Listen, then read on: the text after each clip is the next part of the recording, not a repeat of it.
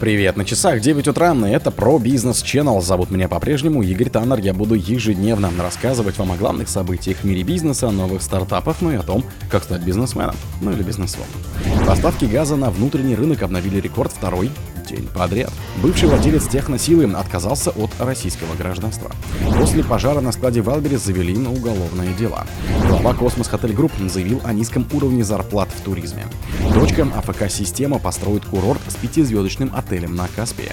Bloomberg сообщил о потере Tesla девяносто четыре миллиарда долларов и худшем старте года для Маска. Спонсор подкаста — Глазбога. Глазбога — это самый подробный и удобный бот пробива людей, их соцсетей и автомобилей в Телеграме. Поставка газа на внутренний рынок обновили рекорд второй день подряд. Суточные поставки газа через единую систему снабжения в России обновили исторический рекорд, составив тысяча восемьсот четырнадцать целых семь десятых миллиона кубов, сообщил «Газпром». Исторический максимум зафиксирован тринадцатого января. Предыдущий рекорд был достигнут двенадцатого января. Тогда российским потребителям было поставлено тысяча семьсот восемьдесят восемь целых три десятых миллиона кубометров газа. Показатель был зафиксирован десять лет назад, тридцатого января две тысячи четырнадцатого года. Продолжающийся рост потребления газа связан с усилившимися холодами.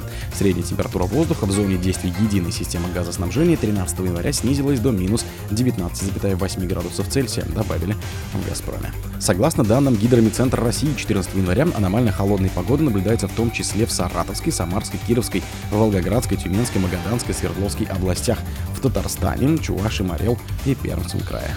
Бывший владелец Техносилы отказался от российского гражданства. Бывший владелец сети магазинов бытовой техники Техносила, основатель сети магазинов с товарами для дома «Чудо-дом», которая вошла в сеть Уютера, а также нескольких косметических стартапов за рубежом, Михаил Кокорич сообщил, что отказался от российского гражданства. На этой неделе я сознательно и официально отказался от своего гражданства Российской Федерации, прекратив свою официальную и единственную связь со страной, написал он в соцсети LinkedIn. По словам Кокорича, это было его сознательным решением, продиктованным фундаментальным несогласием с проведением военной операции на Украине и политикой нынешнего российского правительства. К публикации бизнесмен прикрепил копию заключения российского посольства о прекращении гражданства Кокорича и изъятии его паспортов. На изображении скрыта страна, в которой находится посольство, выдавшее заключение. По данным МИДа, за двадцать второй год от российского гражданства отказались четыре тысячи триста шесть человек, что стало наибольшим числом, принявшее такое решение с двадцатого года. В частности, в двадцать втором от гражданства России отказались бизнесмен Юрий Миллер, Рубен Варданян, Тимур Турулов, Николай Сторонский. На таком решении заявил им Олег Тиньков. После пожара на складе Wildberries завели на уголовное дело. Следственный комитет завел уголовное дело о злоупотреблении полномочиями из-за пожара на складе Wildberries в городе Шушары под Санкт-Петербургом, сообщает пресс-служба ведомства. Следствие пришло к выводу, что не установленные лица, занимавшие руководящие должности в сфере соблюдения правил противопожарной безопасности, злоупотребили полномочиями, из-за чего и произошел пожар. Здание склада обрушилось, напомнило ведомство, хранившиеся в нем товары уничтожены. Эта статья, часть первой статьи двести один, предусматривает лишение свободы на срок до четырёх лет. Пожар на складе маркетплейса начался утром тринадцатого января. К утру следующего дня возгорание так и не удалось потушить. Спасатели локализовали огонь и пытались ликвидировать шесть очагов пожара. Известно об одной пострадавшей, ей двадцать два года. Врачи оценивают состояние девушки как удовлетворительное. Глава Космос Хотел Групп заявил о низком уровне зарплат в туризме. В индустрии отдыха в России остро стоит проблема кадрового голода. Уровень зарплат в туризме один из самых низких в стране. Об этом заявил в интервью президент Космос Хотел Групп Александр Биба. Всего в индустрии гостеприимства в России занято около полтора миллиона человек. До шестидесяти процентов всех сотрудников отелей — линейный персонал, то есть работники, выполняющие базовые функции.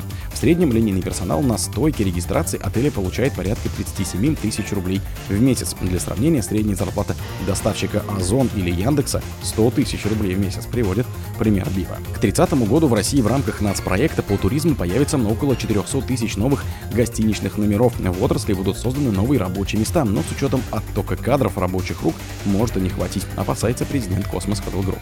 К сожалению, пока мы наблюдаем существенное увеличение оттока сотрудников из отрасли, но мы работаем над улучшением ситуации в этом направлении, говорит Бива. Дочка АФК-система построит курорт с пятизвездочным отелем на Каспии. Один из крупнейших в России гостиничных операторов Космос Хотел Групп входит в АФК-систему, построит курорт с отелями на берегу Каспийского моря в Дагестане. Об этом заявил в интервью президент Космос Хотел Групп Александр Биба.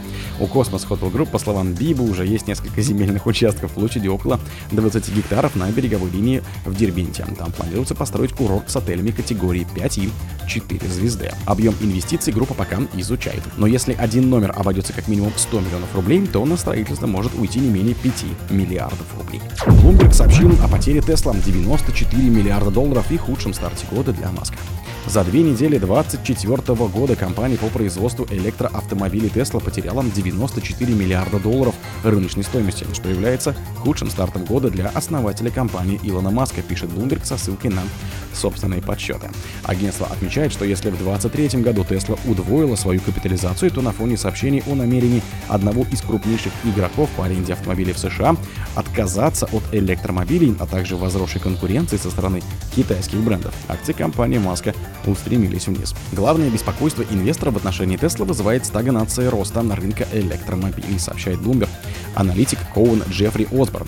По его словам, снижение цен на электроавтомобили в Китае только усиливает эти опасения, поскольку все начинает выглядеть так, как гонка на дно для индустрии электромобилей, учитывая острую конкуренцию на этом рынке.